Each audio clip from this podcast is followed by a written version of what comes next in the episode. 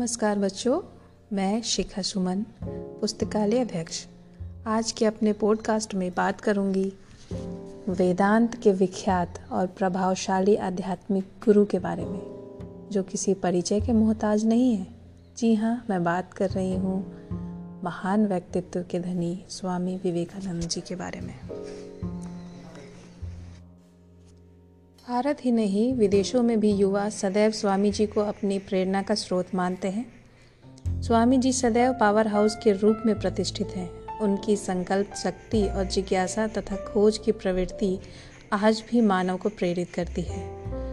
उनका अटल विश्वास था कि जब तक अपने कार्य को प्राप्त ना कर लें, तब तक आराम करना व्यर्थ है। तो आइए सुनते हैं उनके जीवन से जुड़ी दो प्रेरणादायक कहानियाँ और प्रेरणा देते हैं।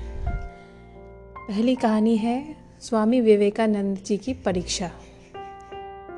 विवेकानंद अपने गुरु से विशेष लगाव रखते थे। जब उनके गुरु रामकृष्ण परमहंस की मृत्यु हुई, उसके पश्चात उन्होंने अपने गुरु के कार्यों को आगे बढ़ाने, उनकी शिक्षा, उनके आदर्शों को जन जन तक पहुँचाने का संकल्प लेते हुए विदेश जाने का निश्चय किया। वह आशीर्वाद और विदाई लेने अपनी माता के पास पहुँचे। माँ को अपने गुरु के उद्देश्यों को बताया माँ ने पुत्र को तत्काल आदेश तो नहीं दिया, वह दुविधा में थी कि वह अपने पुत्र को विदेश भेजे या नहीं। वह चुपचाप अपने कार्यों में लग गई। जब वह सब्ज़ी बनाने की तैयारी कर रही थी, तब उन्होंने विवेकानंद से चाकू मांगा। विवेकानंद उस चाकू को लेकर आते हैं और माँ को बड़े ही सावधानी से देते हैं। माँ उनके इस व्यवहार से अति प्रसन्न होती हैं और मुस्कुराते हुए आशीर्वाद के साथ अपने गुरु के कार्यों को आगे बढ़ाने के लिए कहती हैं। विवेकानंद जी को आश्चर्य होता है कि वह उनकी प्रसन्नता और इस कृत्य पर प्रश्न करते हैं, आखिर उन्होंने पुत्र को विदेश भेजने के लिए निश्चय कैसे किया? तब उनकी माँ ने बताया कि तुमने मुझे जिस प्रकार चाकू दिया, चाकू की धार तुमने अपनी ओर पकड़ी और उसका हत्था मुझे सावधानी से थमाया। इससे यह निश्चित होता है कि तुम स्वयं कष्ट सहकर भी दूसरों की भलाई ही सोचते हो। तुम किसी का अहित नहीं कर सकते हो। तुम अपने गुरु के कार्यों को कठिनाई से सहकर भी आगे बढ़ाओगे।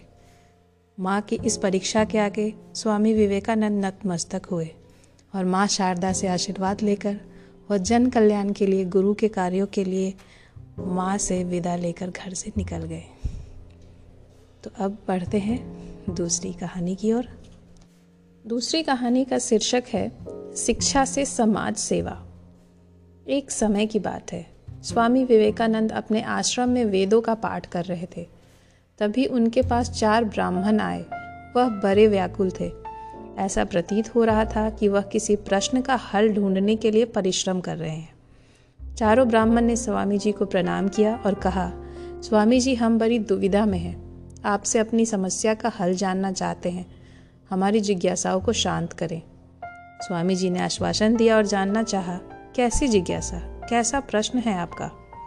ब्राह्मण बोले, महात्मा, हम चारों ने वेद, वेदांतों की शिक्षा ग्रहण की है। हम सभी समाज में अलग अलग दिशाओं में घूमकर समाज को अपने ज्ञान से सुखी, संपन्न और समृद्ध देखना चाहते हैं। इसलिए हमारा मार्गदर्शन करें। स्वामी जी के मुख पे हल्की सी मुस्कान आई और उन्होंने ब्राह्मण देवताओं से कहा, हे ब्राह्मण, आप सभी इस सब लक्ष्य को प्राप्त कर सकते हैं। इसके लिए आपको मिलकर समाज में शिक्षा का प्रचार करना होगा। ब्राह्मण देवता, शिक्षा से हमारा लक्ष्य कैसे प्राप्त हो सकता है?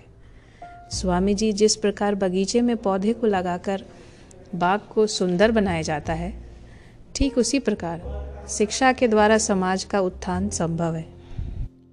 शिक्षा व्यक्ति में समझ पैदा करती है, उन्हें जीवन के लिए समृद्ध बनाती है, साधनों से संपन्न होने में शिक्षा मदद करती है सभी अभाव को दूर करने का मार्ग शिक्षा दिखाती है।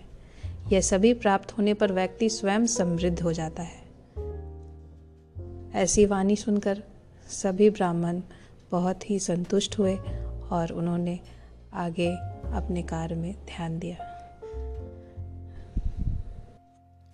मुझे आशा है कि आपको ये दोनों ही कहानियाँ बहुत ही पसंद आई होंगी और आप इनसे प्रेरणा लेंगे और जीवन में आगे बढ़ने में अग्रसर होंगे। धन्यवाद। आपका दिन मंगलमय हो।